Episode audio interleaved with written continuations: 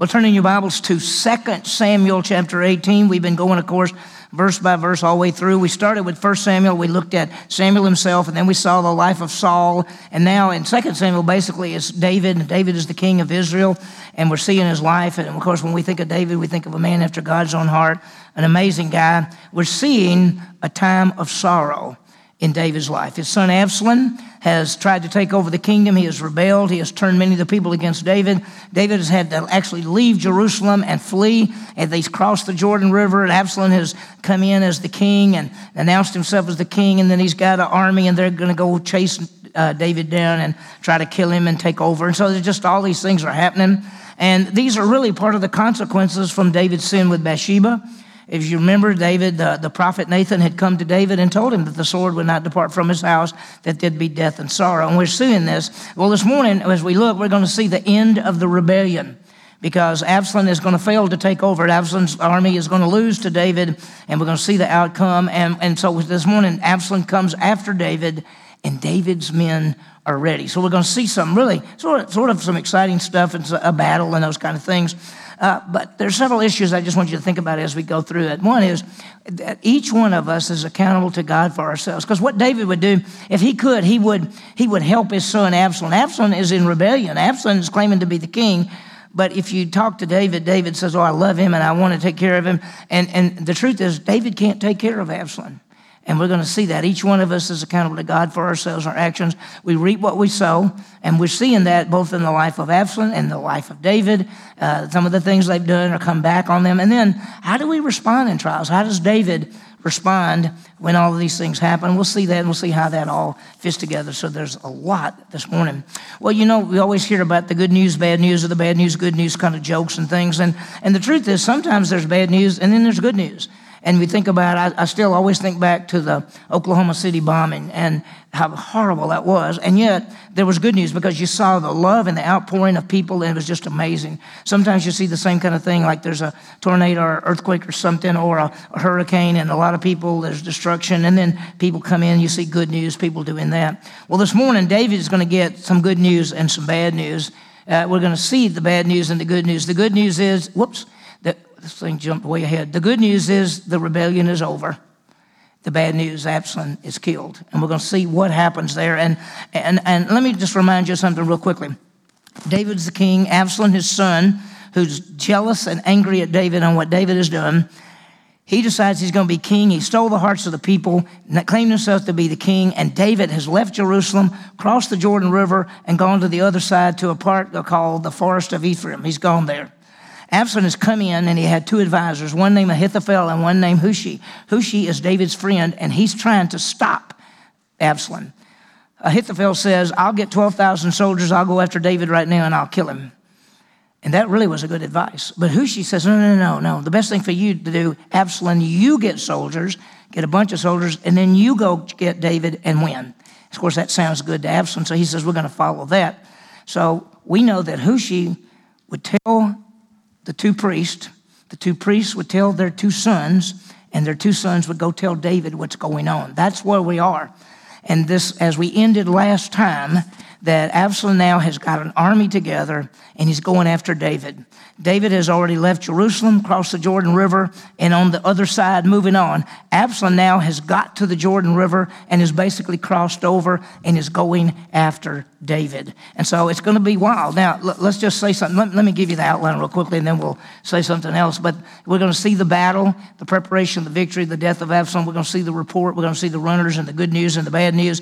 But let me just say this if you really think about it, Absalom is not a fighter we, we made sort of the joke in the first service Absalom's more the lover, not the fighter. He's the guy with the big hair and, and he's uh, handsome and he got everybody after, you know, following. But he's never been a warrior. David is a fighter.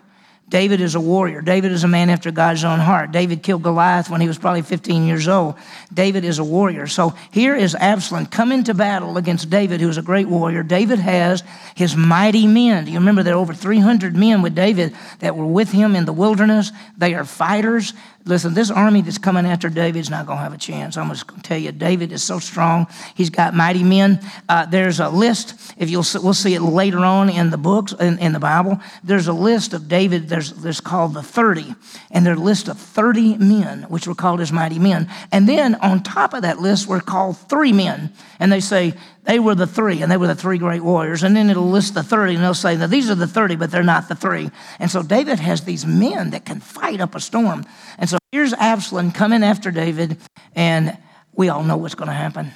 David's going to win because David is a warrior and a fighter, and his men are. And so let's see what happens. Look at 2 Samuel chapter 18. Here comes Absalom after David, and see what happens. Then, chapter 18, verse 1. Then David numbered the people who were with him and set over them commanders of thousands and commanders of hundreds. Now, David's getting ready to go fight. David's getting ready. He's put them into groups to fight, he's appointed leaders. Look at verse 2. David sent the people out, one third under the command of Joab, one third under the command of Abishai, the son of Zeruiah, Joab's brother, and one third under the command of Ittai, the Gittite. And the king said to the people, I myself will surely go out with you also. Now, I want you to understand that David says, okay, I'm going to divide the army into three big groups. Joab is going to take one, uh, uh and Abishai is going to take another, and this guy named Ittai is going to take a third. Now, remember, Joab used to be David's general over everything. But Joab, as we've said many times, Joab can do really good and Joab can do really bad. And David is not trusting him as much as he used to. So he says, Joab, this is David's nephew, take this third of the army. He goes to Abishai, which is also David's nephew, their brother of Joab. You take a third of the army. And then there's a guy named uh, Ittai, which we go, who is this guy? If you remember, when David fled Jerusalem, got across the Jordan River, this man showed up and said, I will be with you. And David says, No, no, no, you're, you don't need to, to, to fight with me, you know, to come on my side. And he says, Wherever you go, I will go. And if I have to die, I will die. I will fight with you. So David says to this man, You take over and take a third of the army. So David has divided his group into three groups of men to fight under Joab, Abishai, and Ittai. He's ready to go. Now, if you notice, the end of verse 2 says, David says, and the king said to the people, I myself will surely go out with you also. He said, I'm going to go to fight. Now, I want you to understand, David's not a young man. David became king at age 30. He was the king for 40 years, so he's 70 years old when he gets when he dies, basically. David may be in his 60s now. David is not a young man to go fight. We're going to even see later on in one of the other stories that David gets into trouble and is about to get killed, and a couple of his mighty men come and save his life. So David's not a young man to fight. Now, David's probably saying, I'm going to go fight because I remember the last time I didn't go to battle. I stayed home and I got myself in trouble. So he says, I'm going to go fight. But they say, No, no, no, no, you do not need to go fight. Look what it says in verse 3. The people said, You should not go out. For if we indeed flee, they will not care about us. Even if half of us die, they don't even care about us. But you are worth 10,000 of us. Therefore, now it is better that you be ready to help us from the city. Now, they say this listen, it doesn't matter. The battle is all, they all want to try to kill you, David. They don't care about us. Half of us could die and they don't care. They're still trying to get you. You're worth 10,000 of us, David, because you're the reason they're coming out here. They want to kill you.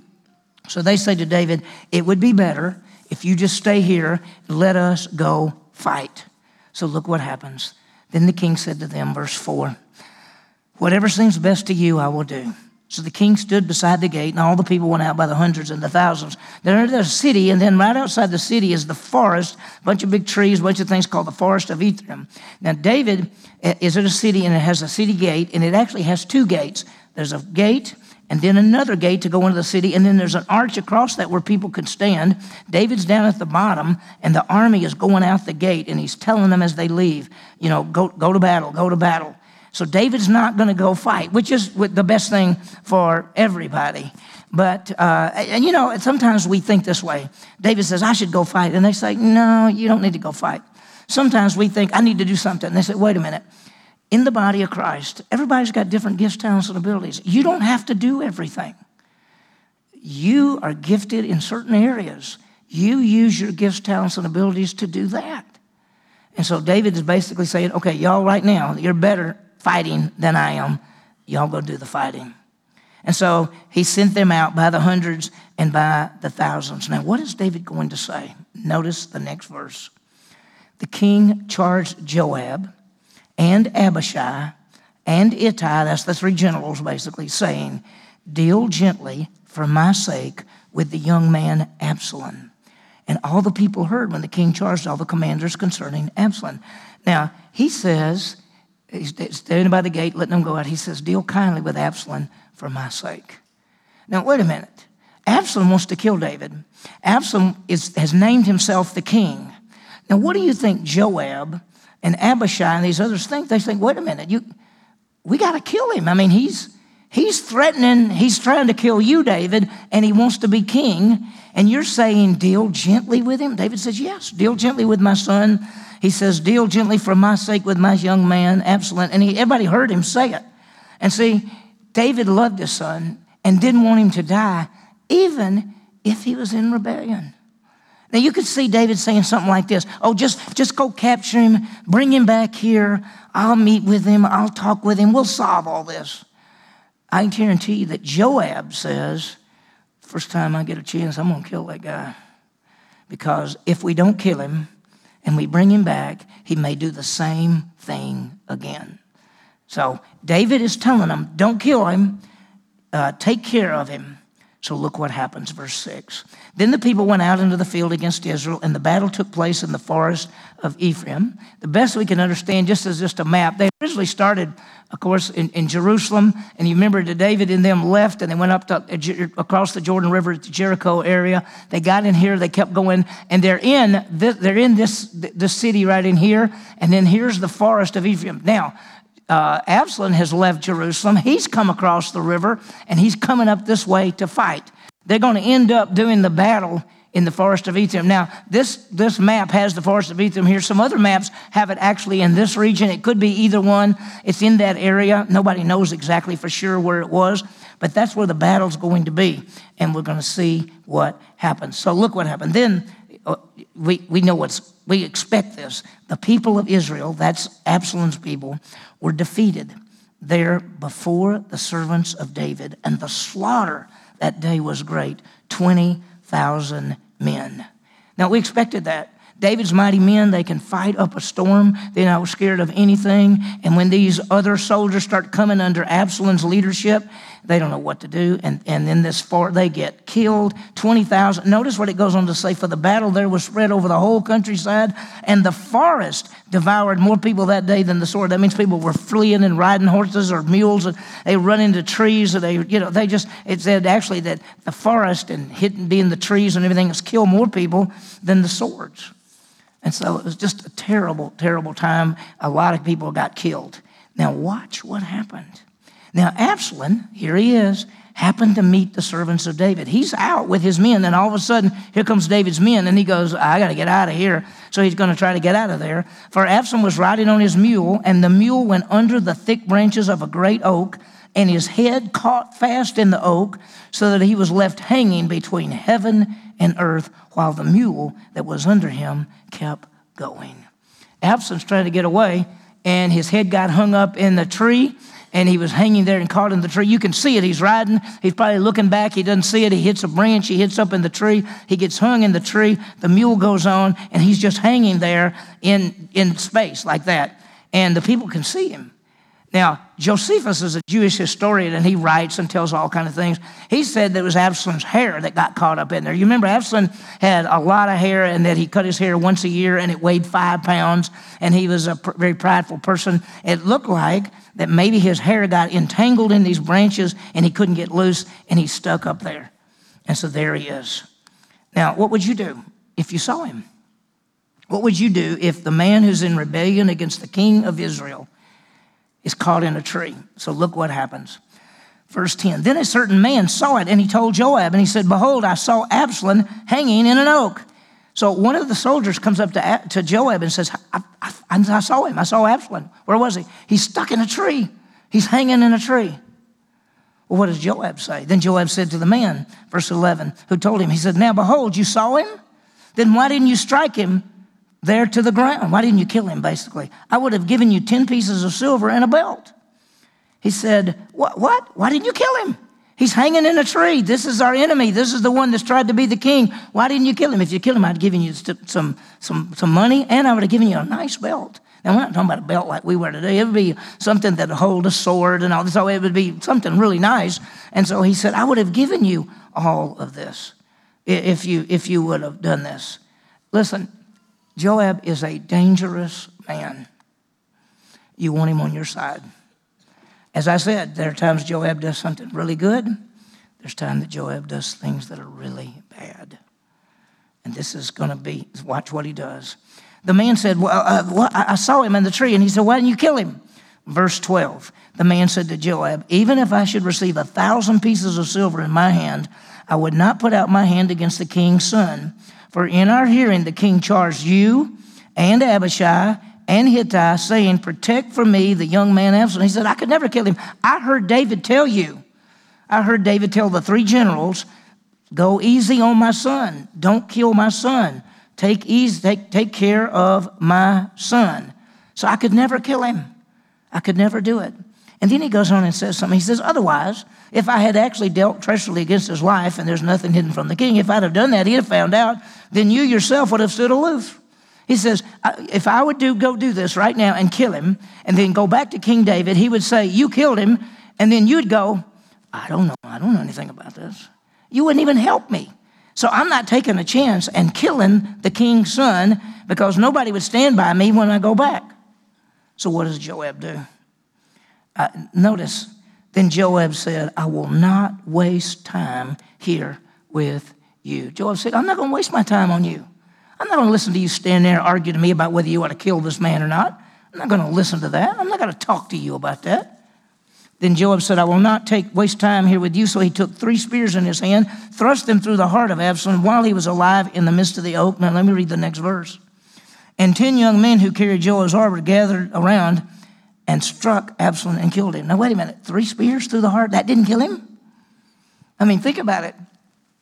The best we can understand, this word for spear doesn't mean like a long spear that you'd throw. It was usually more like a stick and so, the best we can understand, he probably went up to Absalom and stuck him three different times up in the heart area, and it didn't kill him, apparently. They pulled him down, and then 10 men beat him to death.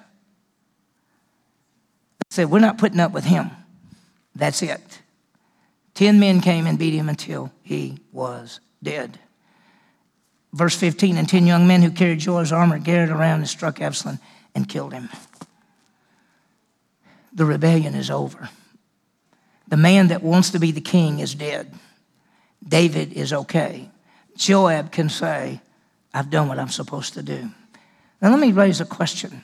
Why would Joab kill Absalom even after David said, Be careful with my son, go easy with my son, protect my son? Well, first of all, I think he wanted to end the rebellion.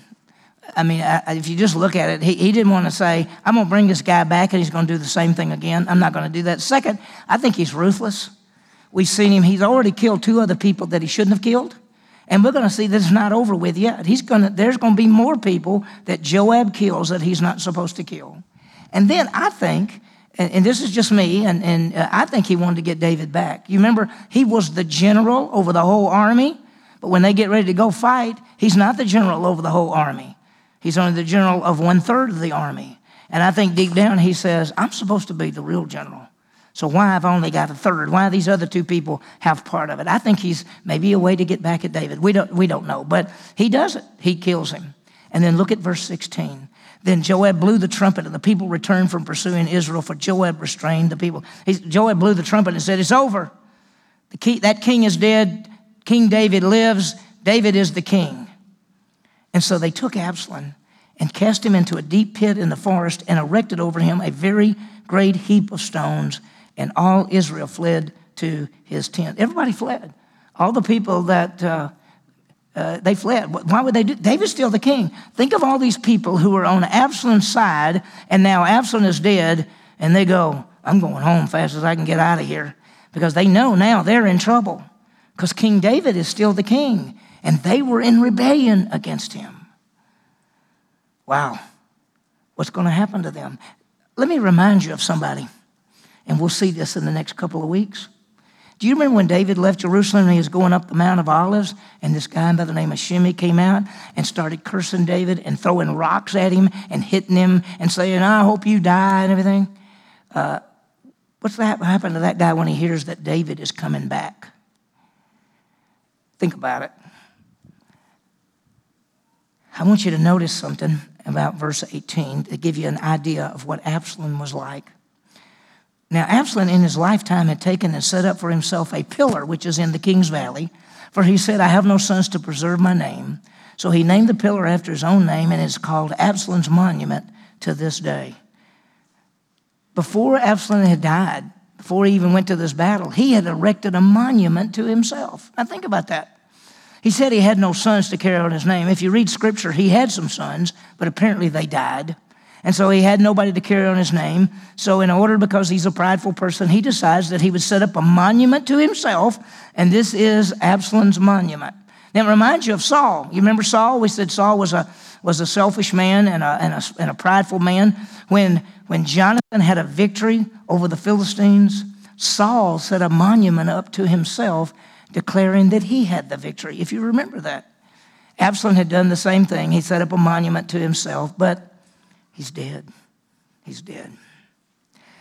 Well, what about David? There's going to be good news, David. We have victory. There's going to be bad news, David. Your son is dead. Now, let's watch what happens. How, how did they get the messages? You remember in those days, they're out fighting and the battle's over and they want to get the word back to the king. What are they going to do? What are they going to do? Well, they wanted to get the word to David. And so there's wherever they're fighting, there's two ways to go back. We'll talk about it in a second.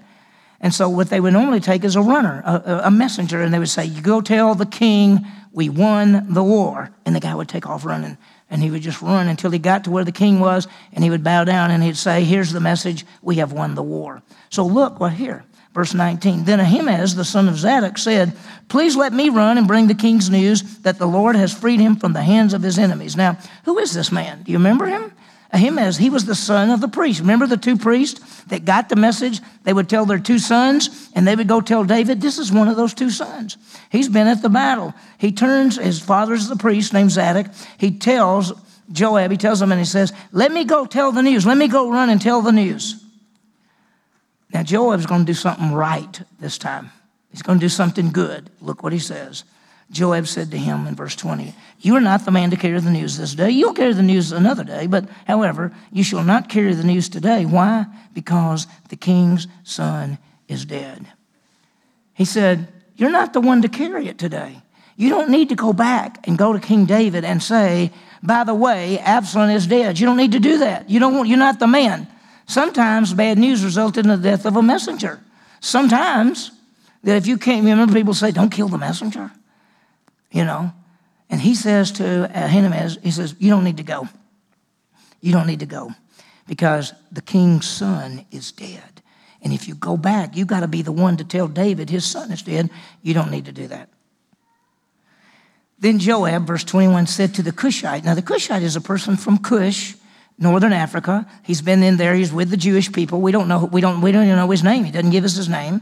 It says, Then Joab said to the Cushite, Go tell the king that you have what you have seen. So the Cushite bowed to Joab and ran. So there's this guy. He's going to go take the message. He's going to run fast and take the message. And we don't know how far they had to go. Uh, if they're fighting in the forest of Ephraim, Ephraim, and David's at that, t- it's maybe maybe ten, maybe ten miles, maybe maybe fifteen miles. Anyway, they, they want to run. And what we find out is this: so he's taken off with the message. Look what happens. Then Ahimaaz, verse 22, the son of Zadok, said one more time to Joab, Oh, please, whatever happens, please let me also run after the Cushite. Let me go too. And Joab said, Why would you run, my son?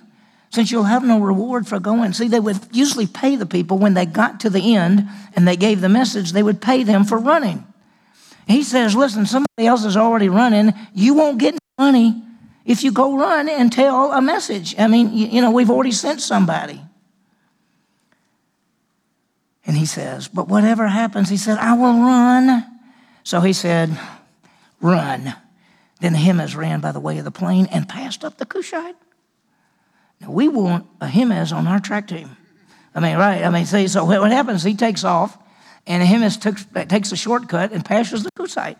Uh, Cushite. So somehow he outruns the guy that's already ahead. Now I looked up, you know, just part of the history and part of the things, and we know that there were two ways maybe to get back to that town. One of them was more rocky; it was shorter, but it was more mountainous. The other was a plain and it was longer. Probably the Cushite went up over the mountain part, which would take longer, and the other guy, uh, Ahimaaz, ran around the plain and ran faster, and he got there ahead of David.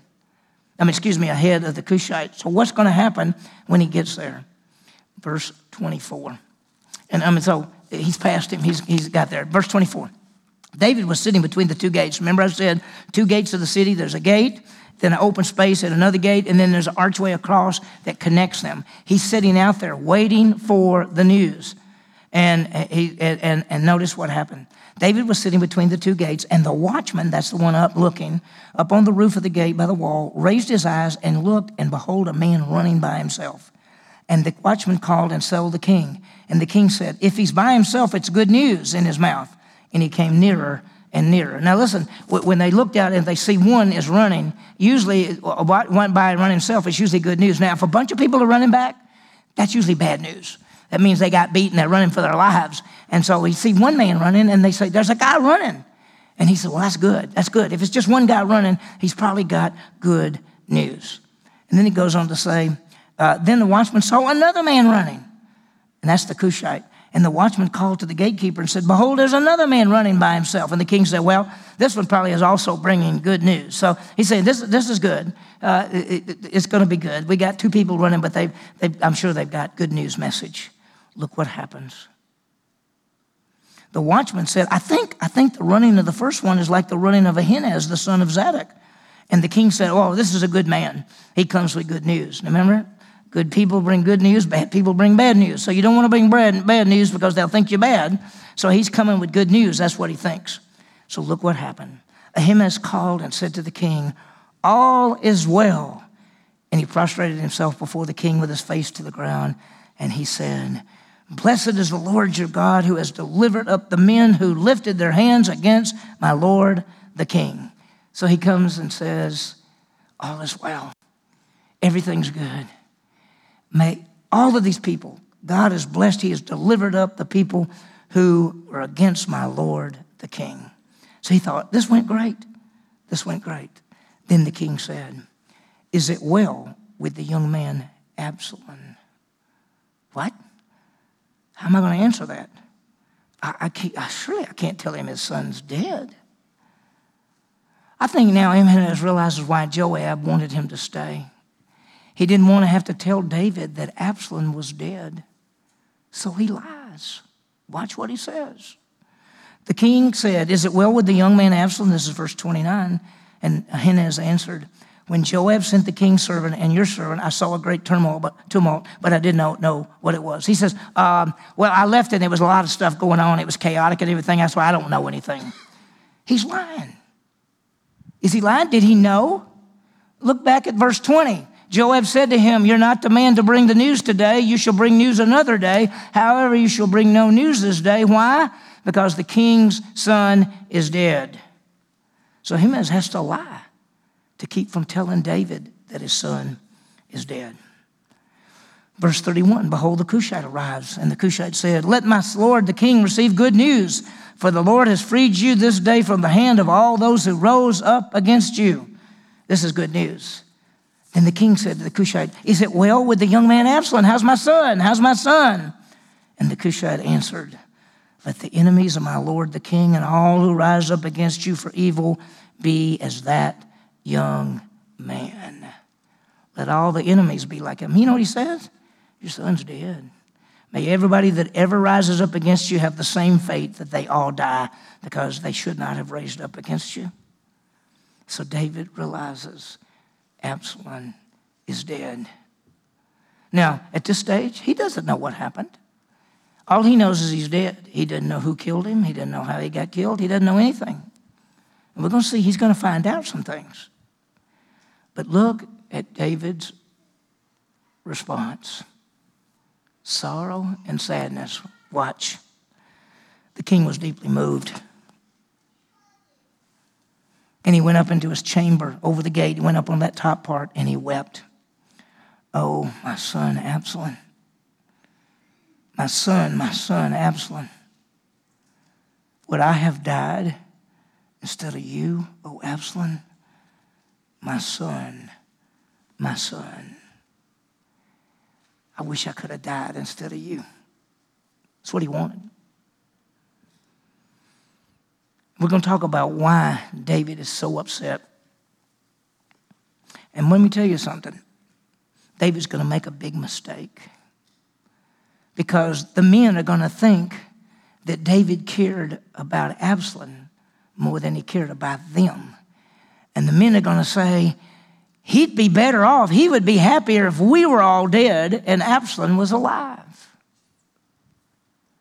Why is David so upset? Some people say that maybe David knew that Absalom had never believed in the Messiah, had never believed in the, the Savior, and that, that he wasn't saved, and, and, and that's why he's so upset. Or maybe it's just because he's so young and he would say he's got his whole life ahead of him and now he's gone. Or it's just because David loved him so much, and, and, and, that, and that's true, and all that could be true.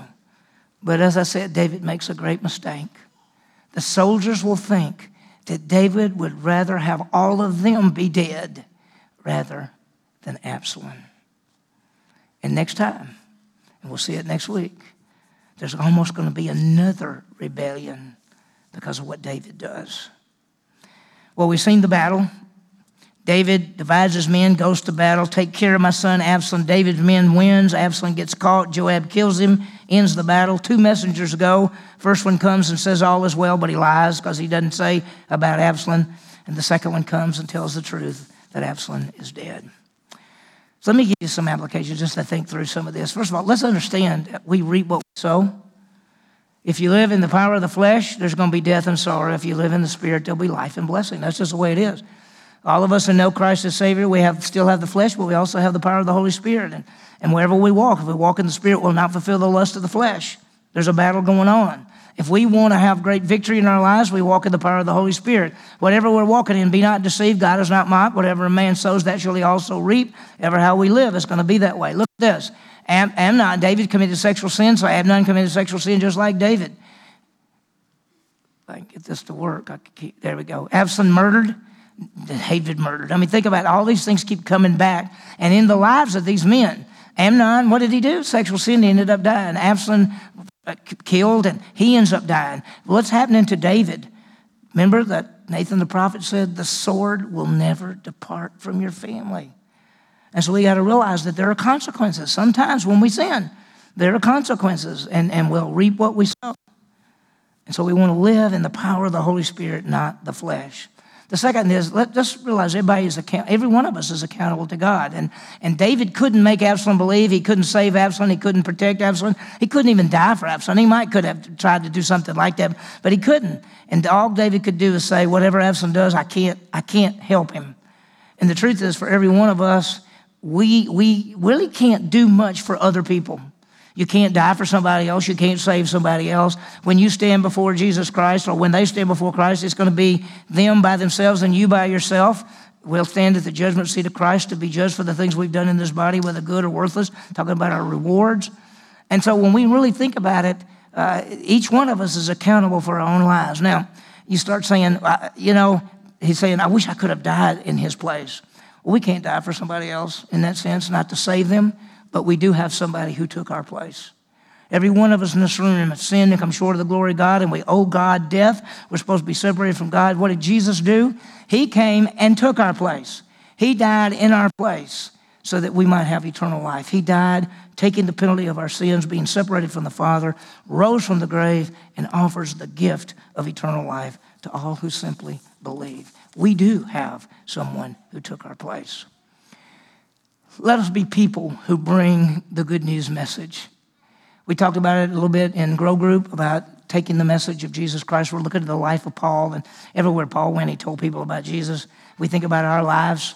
Do, does everywhere we go, do we tell people about Jesus? What was the last time that you actually shared your faith with someone? Now, I'm going to tell you the truth. You may say, Well, I don't really know what to say. Yes, you do. All you have to do, you know John 3.16. All you have to say is God so loved the world, that's us, that he gave his son Jesus to die and rise again, that whosoever, that's anyone, would believe in him, not works but faith, would never perish but have eternal life. You know John 3.16. You can share your faith with that one verse. So we want to be ready to give the good news. The gospel is the death and resurrection of Christ, and whoever believes in him has eternal life. Let's be people who take the good news into this culture, into this world. Now, in, in England, he said maybe 4% go to church, 3%. Last thing I read, it was under 3%, but it may be different now. They said 4 But less than 1% in that whole country are believers.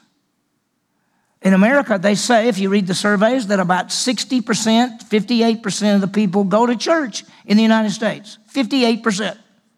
That's a lot better than 4. How many of those people have believed in Jesus Christ for eternal life? Ask them. There are people that go to church every Sunday that if you said, if you were to die, would you go to heaven? You know what they're going to say? I hope so. They don't even know. If you ask them what the salvation message is, many of them will say, I, I, I don't know. It is our responsibility to help people understand the good news message. Let's be people who bring the good news. Last but not least, let's trust God in the trials of life. And we're going to see that David, up to this point, has done so well but right now, he changes and he begins to show that he's so upset that he's not trusting God and that his own men are ready to rebel against him on what's happened. So, great things. We'll see some more next time. May we take the good news to this community. And may we know that each one of us will stand before God. And we are so thankful that we have a substitute, Jesus Christ, who took our place who died for us, and that whoever believes in him will never perish, but have everlasting life.